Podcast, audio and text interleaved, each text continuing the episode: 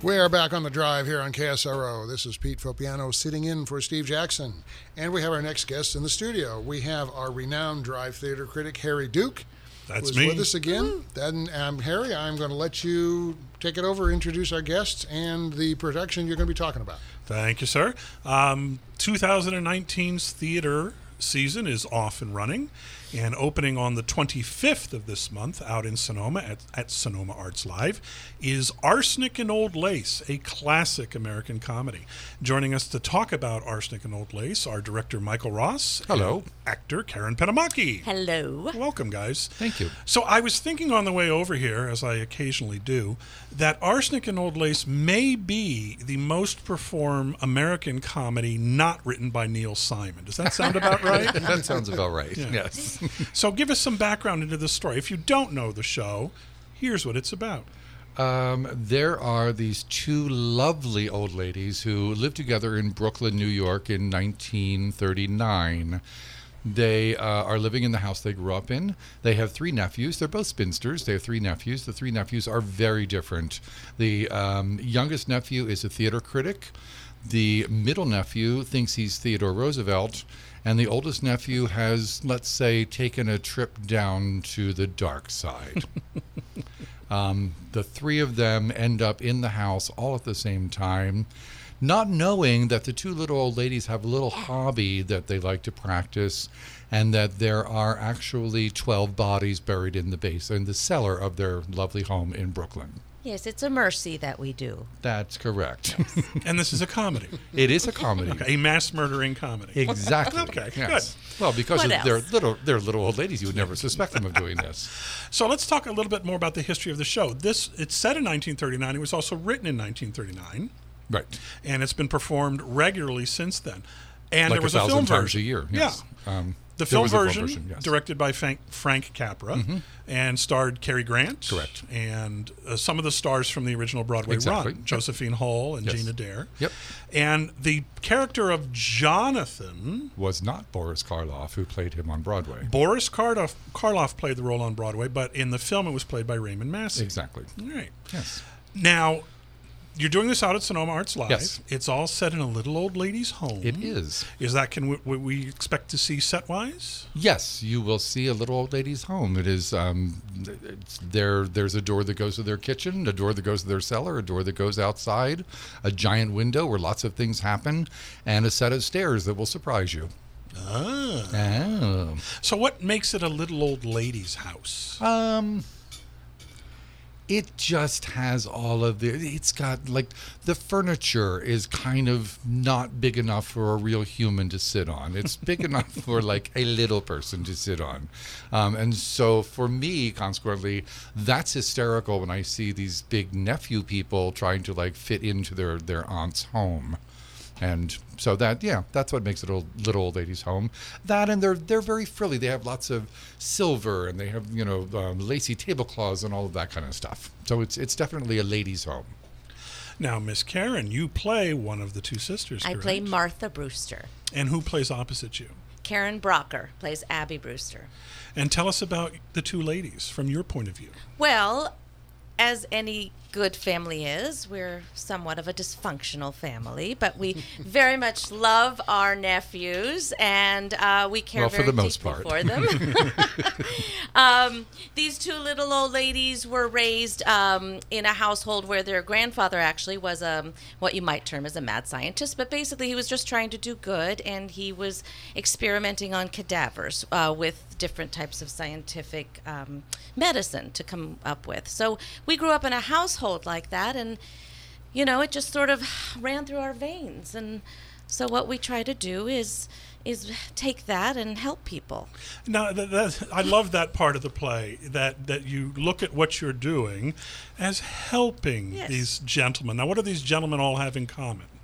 they're lonely their uh, wives have passed But they have no family. They have no family, yes. And uh, they are our boarders. They come in looking for a place to live. right, We've so they're not local. Mm-hmm. They're from out of town. cleared out our rooms and we love to have them come in. And uh, we love to treat them to some of our elderberry wine, which we make ourselves. Mm.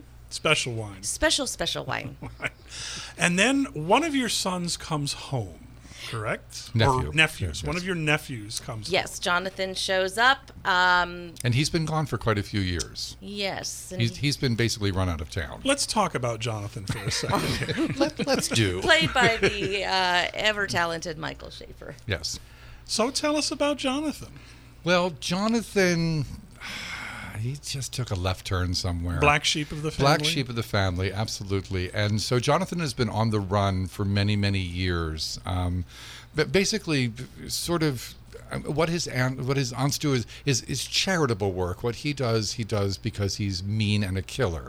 So there's they're they're doing the same thing, but for completely different reasons.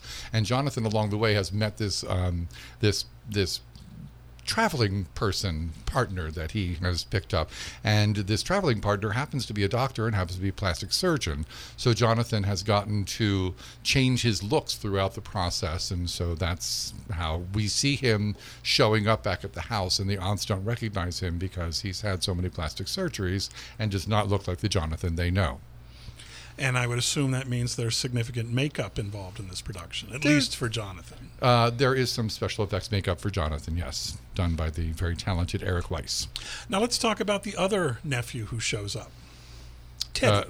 teddy yes, you remember him. You're the director, right? I do. yes. Um, Teddy actually lives with the aunts, so he he he's there twenty four seven, and he's just this lovely, lovely man who just is not quite all there, and thinks he's Teddy Roosevelt. And so when the aunts commit, you know, one of their charitable acts, he then takes them down to Panama and digs a canal, and you know.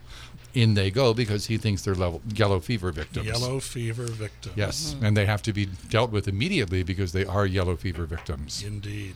So, a- as we talked, this play's been around since 1941, It has, written yes. in 39, first performed Yes. in 41. So we're talking 70 some years. Yes. What do you think is the key to its longevity? It is so well put together.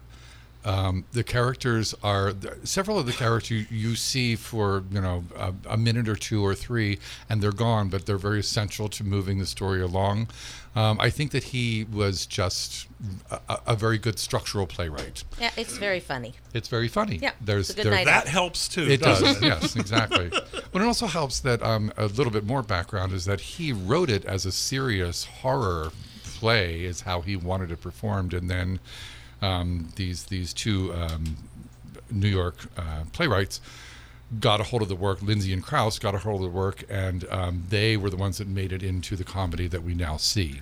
Yeah, and they- gave it and gave it back to him, and did not take any credit for any of that work. They let Yeah. it be. Joseph Kesselring was the playwright. And they do call it a, a dark comedy. They and, do. And, and I was watching last night from off stage, and yeah, there are some dark moments There are. in it. So There are some very dark makes it moments, fun. yes. It- Fun it- balance. It made me to think that maybe it's the first black comedy Mm-hmm. uh, or successful black comedy performed on Broadway, in that it has that- some really dark elements Yes. to it. Yes. Yeah. So you open on January 25th. We do.